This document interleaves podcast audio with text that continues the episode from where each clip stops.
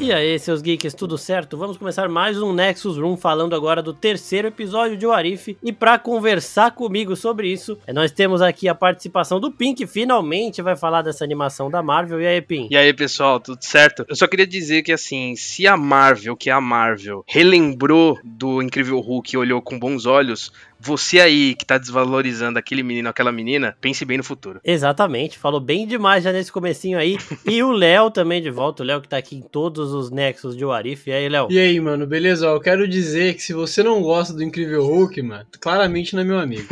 Gente, nós temos dois fãs do Incrível Hulk aqui. Que que é isso? Pô, o melhor Hulk do cinema, mano, aquele Hulk lutando com o Abominável, lindo demais. Imagina aquele negócio lutando com o Thanos. Ele ia apanhar do mesmo jeito, mas tudo bem.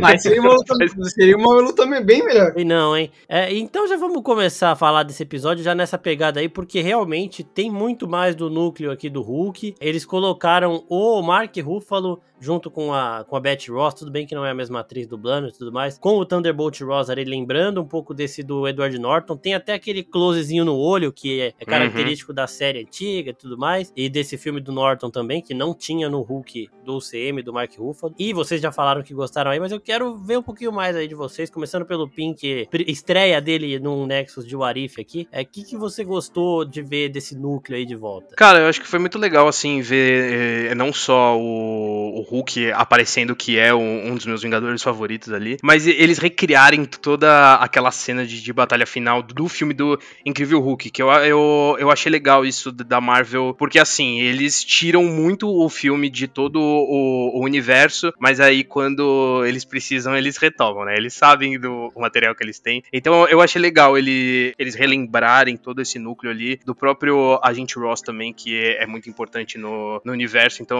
eu gostei de como eles, eles escolheram a, aquele momento e colocar aqui. E como eu não tive a oportunidade de gravar os outros dois, dizer que eu gosto muito mais desses episódios, tanto o segundo quanto esse, que evolui um pouco a, a história do IC, né, no caso. Porque eu acho que o primeiro, ele só pega um personagem novo, mas faz a mesma história do primeiro Capitão América. E eu acho que no, no segundo episódio e nesse terceiro, eles viajam um pouco mais. Eu tô curtindo mais esse tom, assim, de ter um IC com uma linha muito mais diferente do que o que a gente tá acostumado a ver. Ver o Hulk aí de novo é que nem você falou, tipo, deu uma evolução um pouco pro personagem, mas ainda é, é, tipo, é fora do universo que a gente conhece. Então, tipo, evoluiu, mas, mas não evoluiu ao mesmo tempo.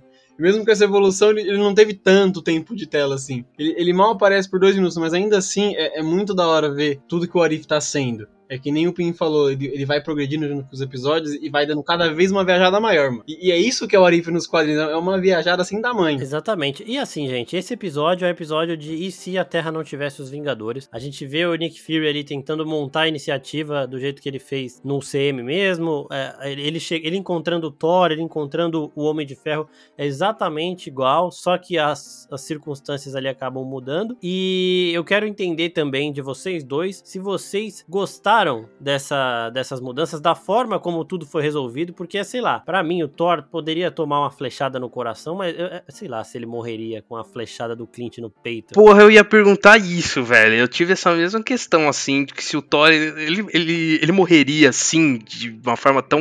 É, é besta, vai, a forma como ele morre é muito Sim, besta. É besta. E aí, Léo? Vocês querem saber se é possível ou vocês só estão indignados porque aconteceu? Não, é possível, não se seria é possível. possível. Eu tenho... Eu não, é possível mesmo, assim, fácil ele morrer só com uma flechada? É que você tem que entender que o Thor ali, ele tava completamente sem os poderes dele. Ele não tava mais com os estados ali de Asgard. É verdade, então, é no meio do Thor 1, né? É verdade, é tem esse detalhe. É como se ele fosse o, o Edward que nos quadrinhos, quando ele não é o Thor, ele, ele é o Edward. É, tá certo. O Edward Blake lá. Ele é um médico com uma perna quebrada, tá ligado? É, tipo, é, é, muito frágil. Não, aí faz mais sentido. É, faz sentido agora. E é. em Thor também, quando ele chega na Terra sem o Mjolnir, ele tava meio sem a força, tudo. Você vê até que ele leva um choque lá da menina, vai pro hospital depois. É, é verdade. Pode crer. Se sentido. ele tivesse com os poderes dele mesmo de Asgardiano, você acha que ele tem todo aquele trabalho pra lutar com aqueles seguranças, mano? É mesmo. Não, o cara luta com o Hulk de boa. tá certo, tá certo. Não, então... Ele só é bonito, então. É. Tá certo. Então, então matou a. Porque o, o, Homem de Ferro foi bem justificável, sim, tipo, foi uhum. da hora. O, o Hulk, o Hulk também é possível, Léo, daquele jeito lá que o, que o Jaqueta fez? Mano, se a gente falar do Hulk, a viajada é um pouco maior. Porque os poderes do Hulk nos quadrinhos, eles, eles não vêm unicamente da radiação gama. Eles vêm de um mal muito antigo. E todos os seres que são tocados pela radiação gama vêm desse mal. Então eles são imortais hum. por serem tocados e não importa o que você faça. Sempre o Hulk vai voltar, não importa o que. O Hulk, o Abominável, o Bomba A, a She-Hulk, She-Hulk vermelha, qualquer um desses malucos que tiver radiação gama, eles são imortais, não importa o que você faça. Se ele for, sei lá, você joga o Hulk no sol, vai abrir uma porta verde do nada e ele vai sair de novo caminhando, tá ligado? Caralho. Então, tipo, nos quadrinhos ele realmente é imortal. Então, mesmo se você fizesse essa parada com ele, ele voltaria. Entendi. Falando só um pouquinho do Hulk, eu gostei, realmente, eu, eu acho assim também. A Marvel tá dando uma estudadinha, porque tem rumores de que a própria Liv Tyler lá vai voltar em She-Hulk também. O Thunderbolt Ross, o Abominável já tá confirmado em She-Hulk, em She-Hulk, né, na série, com o Tim Roth. E então ele, eles vão trazer boa parte desse elenco de volta aí, só que fazendo isso que eles fizeram, colocando o Mark Ruffalo como se ele foi o Hulk desde o começo, esquecendo só o Edward Norton. Então eles desistiram da ideia de esquecer o filme do Hulk para esquecer só o Edward Norton e para mim resolve. Não, mas tudo bem, mano, porque o Edward mesmo já ficava incentivando o Ruffalo a catar o lugar dele, mano, parece que ele já não queria mais ficar muito ali no, é, negócio. É, tudo bem. eu queria dizer que eu fiquei chocado com a morte do, do Hulk no episódio, mano. Eu não imaginei que eles fossem explodir o personagem naquele, pô. Tudo bem que graficamente não foi aquele banho de sangue verde que se esperava, mas ainda assim eu fiquei muito chocado dessa, entre aspas, coragem ali deles ali. Mas eu fiquei. Quando ele começou a inchar assim, igual a tia lá do, do Harry Potter, eu falei, não, eles não vão fazer isso, eles vão explodir. Aí foi lá e explodiu o Hulk, foda-se. Eu achei da hora. Eu, eu, achei da hora também. E aí depois nós temos a Viúva Negra sendo morta e o Clint também, a gente viu ali. Eles, teórica, o Clint seria o mais fácil de matar também. Ele, ele só, ele é aquela, ele é o coração do time para dar aquela moral de vamos time, não sei o que mais. E, e, a Natasha, sei lá, velho, ela já, já tava sabendo o que tava acontecendo. Só que eu achei bem da hora que o momento da Natasha tem aqueles negócios de dublado não funciona, na legenda não funciona, o inglês funciona, né? Porque ela fala é, It's all about Hope. E a filha do, do Hank Pym é a Hope, né? Então, sim, tipo, sim. no legendado ficou, é, é, tudo sobre a filha. E aí, tipo, ela não fala filha, tá ligado? Então. É, a legenda, a legenda teve que. Puta, é que, é mano, foi uma, eu acho uma situação muito difícil, assim, pra, pra passar pro português. Porque se eles colocassem esperança na legenda, seria sim. um bagulho muito escroto também, assim, não faria sentido. Mas realmente, isso perde bastante. Mas quando tem. É porque aí você já começa a ligar os pontos e, e traz a revelação, né? Mas realmente acaba pra tradução sendo um jogo muito complicado ali. Que em várias obras isso acaba sendo um problema, mas eu acho que não atrapalha tanto assim. Obviamente diminui um pouco a revelação, mas não atrapalha tanto a história. É, e, ô Léo, você já sacou na hora? Porque, tipo, eu saquei que tinha alguma coisa a ver com ela, porque quando a Natasha abre as pastas, tem uma das Van Dyne, eu não sei se é a Janet ou se é a Hope, mas, tipo, ela abre as pastas da SHIELD lá e tem uma das duas, a mãe ou a filha, então, tipo, e aí ela fala, né, ah, como uma pessoa que morreu há não sei quanto tempo entrou aqui há dois dias.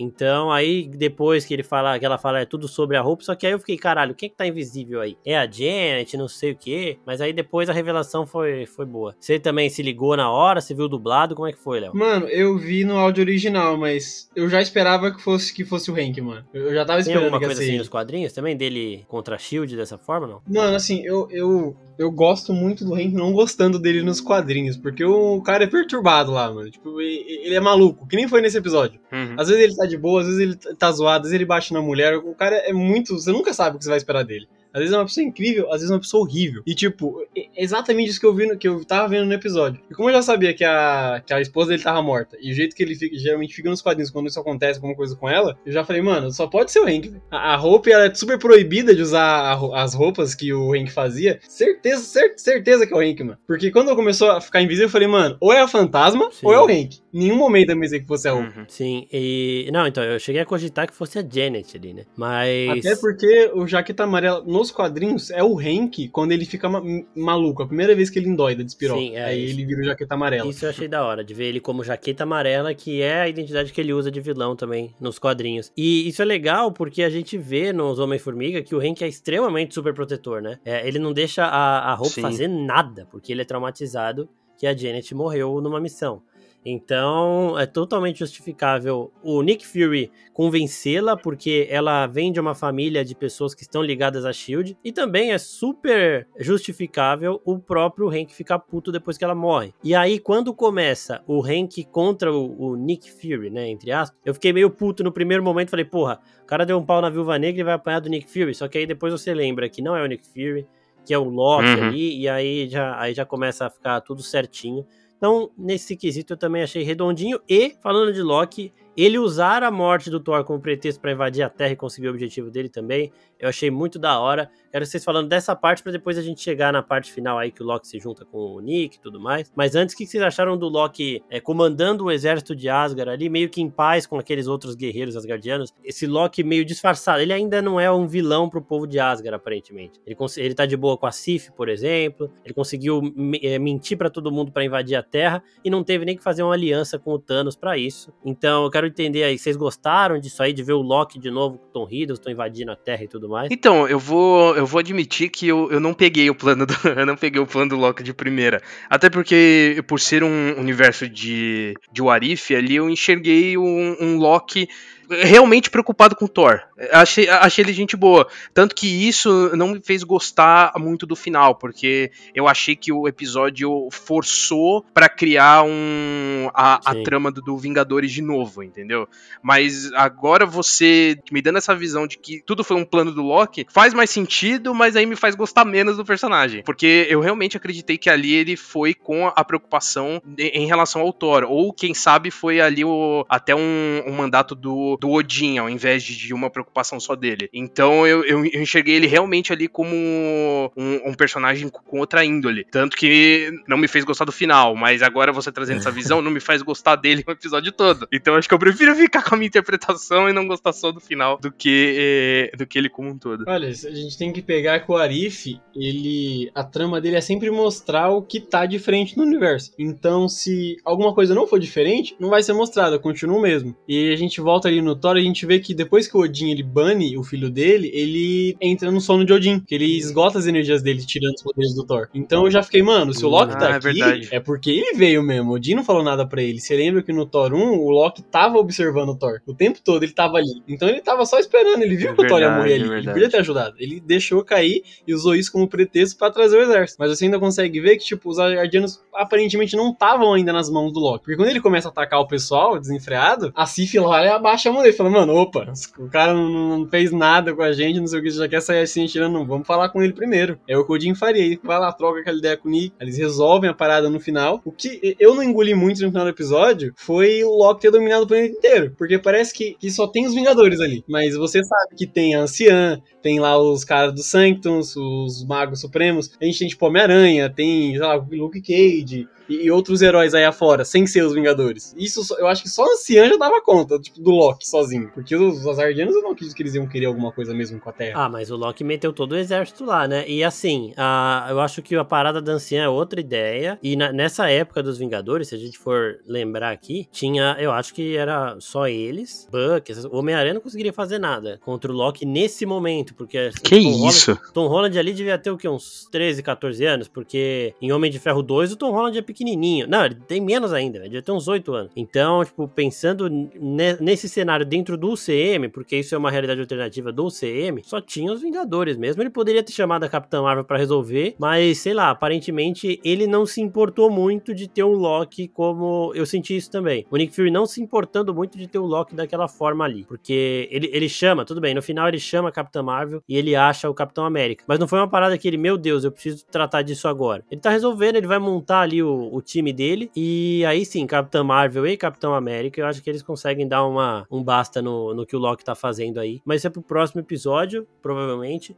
E eu gostei de ter visto agora, finalmente, que são várias realidades, porque o primeiro e segundo episódio eles poderiam muito bem se passar no mesmo universo alternativo. E esse mostra que não, porque já começa com o Tony Stark de Homem de Ferro. E ele não seria o Homem de Ferro porque a gente vê num dos trailers que o Killmonger salva ele antes da bomba explodir. E o próprio pai dele já tinha criado um protótipo da, do traje do Homem de Ferro e tudo mais. Então isso já mudaria tudo dele ter criado aquele armador, dele ter tomado aquele tiro. Então aí já vê que é um outro universo. Agora, é, o futuro de Warif para vocês. Vocês acham que o Nick Fury vai juntar Vingadores pelo multiverso? Tipo, a Capitã Marvel e o Capitão América ele tá pegando aqui, mas ele vai puxar a Capitã Carter de um, ele vai puxar o T'Challa Star-Lord de outro, ele vai pegar a Gamora, herdeira do Thanos de outro. Porque assim, a Gamora, o T'Challa e a Capitã Carter, eu acho que eles estão no mesmo universo, ali os três. Então, eu, eu tava muito com essa dúvida no começo, assim, com trailers e tudo mais, se seria tudo uma conexão no final e, e fazia parte tudo do mesmo universo, ou se seria uma antologia mesmo, né? De cada episódio ser uma história diferente, de um universo diferente. Eu tô gostando da forma como eles estão fazendo de antologia, de tudo ser algo isolado. Agora, se eles vão se eles estão construindo tudo para no final ter ali o, o Ultron com a Joias do Infinito, né? Que já vazou acho que num pôster e tudo mais. E eles juntar todo mundo de todas as linhas para combater ele. Não sei, eu tenho a, a, as minhas dúvidas de como seria isso, então eu quero seguir imaginando que é uma antologia e que cada episódio vai ser isolado um do outro. Acho que eu prefiro assim do que eles fazerem uma, uma conexão no final, até porque eu tô meio cansado de ficar estudando as séries e eu quero só sentar e assistir, tá ligado? Então eu, meio, eu prefiro essa forma do que ficar catando pequenas coisas em todos os episódios para no décimo eles juntarem todo mundo e ser uma coisa gigantesca, assim. Então eu prefiro mais do que eles estão fazendo agora, porque já é muita loucura pra minha cabeça. Eu acho que no final evoluir isso vai. Não, não vai ser uma experiência ruim, mas eu acho que vai ser inferior à que eu imaginava. E você, Léo, o que você acha? Você acha que vai ter uma união aí no final? Ou você acha que vai seguir esse, essa linha de antologia aí? Mano, a gente tá. Eu e você, né, estamos teorizando isso já, de que provavelmente provavelmente eles vão pegar um pessoal de multiverso pra se juntar para lutar com alguém. Não sei se vai ser o outro, não sei se vai ser outra pessoa. Mas acho que é bem possível, mano. E fazer esse negócio sobe um hype da hora no pessoal.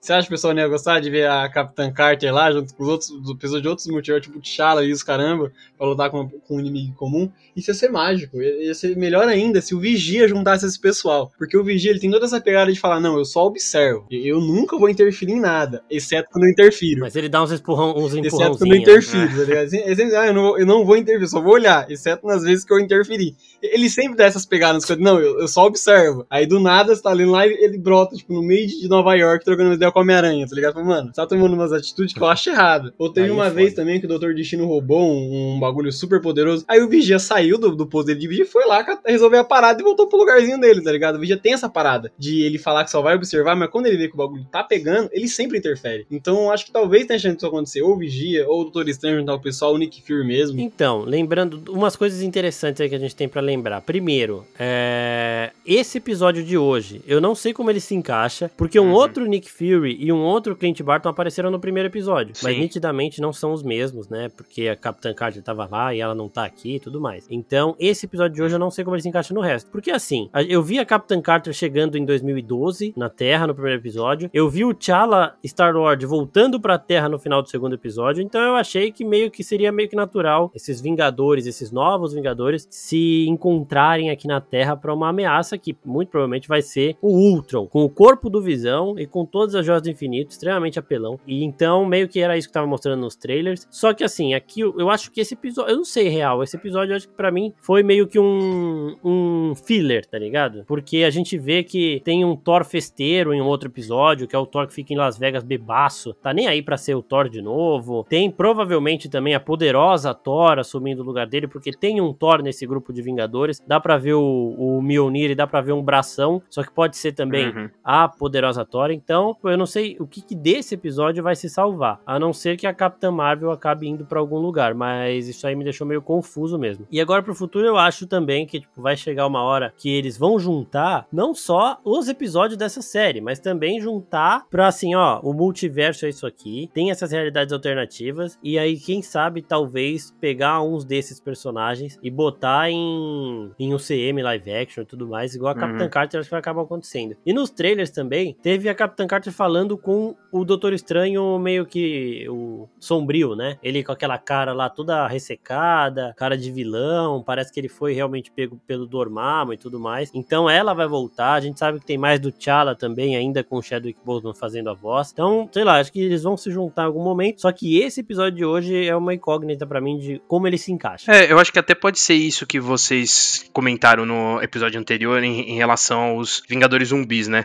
que pode ser também o, o, o, cenário de união desses outros Vingadores, porque naquela realidade o, os Vingadores aconteceu alguma coisa ali em que eles viraram um zumbi, então o Nick Fury daquela realidade pode puxar esses outros Vingadores. Mas assim, como eu falei, eu não, eu não acredito que eles vão juntar tudo, né? Mas trazendo a visão de vocês, pode ser uma possibilidade que, como eu falei, eu acho que vai ser do caralho, mas ainda não queria que fosse, né? Eu queria mais uma coisa Black Mirror e Love, Death and Robots do que necessariamente tudo. Modern Love, virou Modern Love, que aí no último episódio É, exatamente. Exatamente, virou Modern Love. O Arif é o Modern Love da Marvel. Pronto. Que isso. É. Ah, já, já, tem química, já tem química de romance, pelo menos entre o T'Challa e a, e a Nebulosa pariu, ali. Rolou, um, rolou uma faísquinha, então acho que poderia, poderia ser. Faísquinha é melhor que muito casal que tem na, na Marvel, velho. Muito. Não, isso é verdade, isso é verdade. É, então, finalizando, eu acho que pode. É, realmente, tem isso também do Marvel Zombies, né? Eu acho que essa série ela pode caminhar para duas realidades, então. Uma que junta esses Vingadores e aí eles têm que enfrentar esse Ultron, e outra desses Marvel Zombies, porque lembrando que nessa de zumbis tem o Buck, e na que a gente vê de Capitã Carter, o Buck não vira o Soldado Invernal. Então aqui tem um Buck Soldado Invernal, porque ele tá com o braço lá, e, e na realidade que a gente tava vendo nos primeiros episódios, não teríamos um Soldado Invernal do Buck Barnes, pelo menos. Então isso é outra mudança. Não tem Capitão América nessa dos zombies, tipo, como um soldado, ele é um dos zumbis. Então pode ser que o Nick Fury ache ele congelado, já zumbi, tipo, acorde ele, ele já vira um zumbi, e todos os outros que morreram ali também virem zumbis, porque a gente tinha visto o Tony Stark como zumbi também. Então pode ser que são duas, que duas realidades caminhem em paralelo aí. É, a gente vê alguns uhum. episódios uhum. focados nessa de zumbi, que vai ter o Homem-Aranha é, Zumbi Hunter lá com aquela capa do Doutor Estranho e a outra realidade, juntando esses Vingadores do multiverso aí, T'Challa, próprio Killmonger que vai, vai assumir o, o, manto do Pantera Negra aqui na série, Capitã Carter, então acho que vão caminhar essas duas separado para mostrar que existem várias realidades e eu gostaria também de não vê-las se juntando, eu acho que é isso. E você, Léo, aí, o que, que, você acha que pro futuro da série? Ah, mano, eu espero que tudo se junte e eu espero também que não expliquem de onde veio o vírus zumbi. Caraca, porque nos quadrinhos Marvel não, não tem explicação. Simplesmente um dia brotou botou zumbi, é isso, tá ligado? E nunca explicaram, mano, só que, tipo assim, eu falando desse jeito, parece que é mal, que é mal trabalhada a história. Mas é muito bom, mano, o quadrinho. Ninguém sabe por que aconteceu o negócio. Mas aconteceu e todo mundo tem que lidar com isso. Tipo a pegada do The Walking Dead, tá ligado? Antes de explicar, claro. Sim. Explicar. Uhum. Mas, é, mas, é, muito bom, mano. É muito da hora. Tem uma parte do Marvel Zombies que o Galactus vem pra Terra, porque ele fala, mano, eu tenho que zoar esse planeta aqui, porque senão vai espalhar pro universo inteiro esse negócio.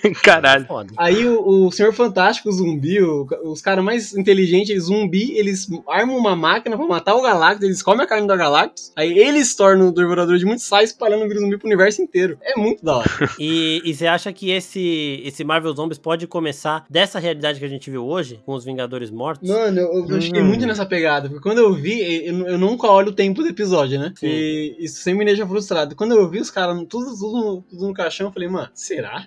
que agora é, então. levantam aí? E, e, Só mano, depois acabou o episódio, pode ser, mano. Pode ser. Pô, só uma dúvida dúvida, o, o, Hulk ali, será que foi um, um, caixão simbólico ou sobrou alguma coisa do corpo dele ali? Porque. Putz. É, o maluco explodiu. Eu, acho que eu é. vejo algo mais simbólico ali, talvez. Ou simbólico ou tá cheio de massinha verde. Pode ser, pode, ser. Pode ser. Pegaram não tudo ali e encheram o balde. Não muito sobre essa parada do Hulk, porque a gente não sabe como funciona o fator de cura dele nos cinemas, né? Mas nos quadrinhos o negócio é surreal, mano. É um dos melhores, tá ligado? O pessoal sempre fala que é um dos melhores, que é o melhor, mas aí eu já não concordo mas é um dos melhores, mano. Você pode tirar o coração do Hulk, fazer o que você quiser. Ele vai, ele vai voltar, mano. Não do jeito que eu falei da porta verde, tipo, voltar mesmo, se regenerar. Imagina se ele for o vírus zumbi, que aí a gosma dele sai, caiu pros outros caixão, e aí o fator de cura dele ressuscita todo mundo, só que todo mundo Nossa. volta meio zumbizão. Fui longe agora. Uma, mano, ia ser uma brisa muito ah, da Foi mesmo, é. Caralho! Fui longe. eu até te passei hoje, não passei o, Passou. o Arif que foi inspirado no episódio? Explica um pouquinho desse Arif aí pro, pro pessoal que não leu. Então, mano, esse Arif é antigo, velho. Eu acho que se não me engano, na década de 70, que é explicando o que aconteceria se os Vingadores não tivessem sido criados, não tivessem se, se juntado. Nos quadrinhos, o Loki apareceu, fez um, as paradinhas que ele faz, e os Vingadores acabaram se juntando para derrotar o Loki. Só que nesse universo em questão, o Loki tava, tipo, não queria fazer nada aquele dia. Sim. Ele tava de boa, tá ligado? Ele falou, hoje não, hoje eu não quero. Mas o Homem de Ferro, ele já vendo, mano, eventualmente aparecem uns bichos que a gente precisa de se juntar. Aí ele foi pedir ajuda pro, pros outros heróis, Thor e etc. Só que os caras negou, falou, não, não precisa. E aí o Hulk, sem a instrução dos Vingadores, ele começou a tretar com o Namor, mano, lá, ó, tá ligado? Quem que é o maluco, sim. né? E a treta dos dois devastava cidades, tá ligado? E, e ninguém queria ajudar o Homem de Ferro, ficava todo mundo lutando sozinho. Aí o Homem de Ferro construiu algumas armaduras para tentar impedir isso. Aí no final do quadrinho acaba morrendo e ele impede temporariamente o Hulk e o Namor, mas ele morre e os dois continuam soltos no mundo. É assim que acaba o quadrinho. Caralho, Caralho. da hora também. E aí, gente, vocês devem estar pensando assim, porra, mas eles não vão falar nada do trailer de Homem-Aranha? A gente vai, claro, fazer um Nexus Room especial que vai ao ar no sábado sobre o trailer de Homem-Aranha, analisando cada detalhezinho. A gente também já fez um monte de coisa lá no próprio Instagram. Então, se você ouve aqui o Nexus e não vê o nosso Instagram, corre lá para ver, porque tem cada detalhe do trailer. Até Mephisto já voltou, gente. Então, para vocês verem o nível de loucura. Não, mas isso é muito surreal, esse negócio do Mephisto, porque nos quadrinhos não é o Mephisto que apaga a memória de todo mundo, é o Doutor Estranho. Tipo, o Peter chegou no Mephisto e falou, mano, eu preciso que você resolva minha identidade. Aí o Mephisto fala, beleza. Só que não é ele que resolve, é o Doutor Estranho. Depois o Peter acaba pedindo pro Doutor Estranho e o Doutor Estranho que faz a parada. Por isso que o Peter não tem alma perdida nem nada pro Mephisto, porque ah, ele não ah, conseguiu resolver. No final eles dão um jeito de mudar isso aí, né? Então, gente, a gente vai falar mais sobre isso também nesse Nexus especial, porque o Nexus especial inicialmente seria só dos filmes, né? Mas a trailer de Homem-Aranha quebrou todos os recordes de visualização em uhum. 24 horas. Então é um evento realmente que a gente tem. E outra coisa, vejam minha reação, tá? É, foi uma das um dos trailers que eu mais surtei também, junto com o de The Batman foi o, a primeira reação aí do canal que eu fiz assim, é, na hora, e foi bem foda também, eu surtei real, igual o Pin nos trailers de Duna, que ele surta sempre. Então assistam também as nossas reações e fiquem ligados porque no sábado tem mais um episódio de Nexus 1 especial sobre o trailer de Homem-Aranha. Então queria agradecer ao pessoal da Team Comics por ceder de novo aí o Léo, toda semana aqui com a gente, parceria bruta. Agradecer também a estreia do Pin falando de Warif, porque a gente não sabia ainda como ele tava, se ele tava gostando ou não. Já vimos que ele está gostando. Gostou mais do episódio 2 e 3. Então, obrigado, Léo. Obrigado, Pim. Até a próxima. Tchau, tchau. Valeu, pessoal. Falou, gente.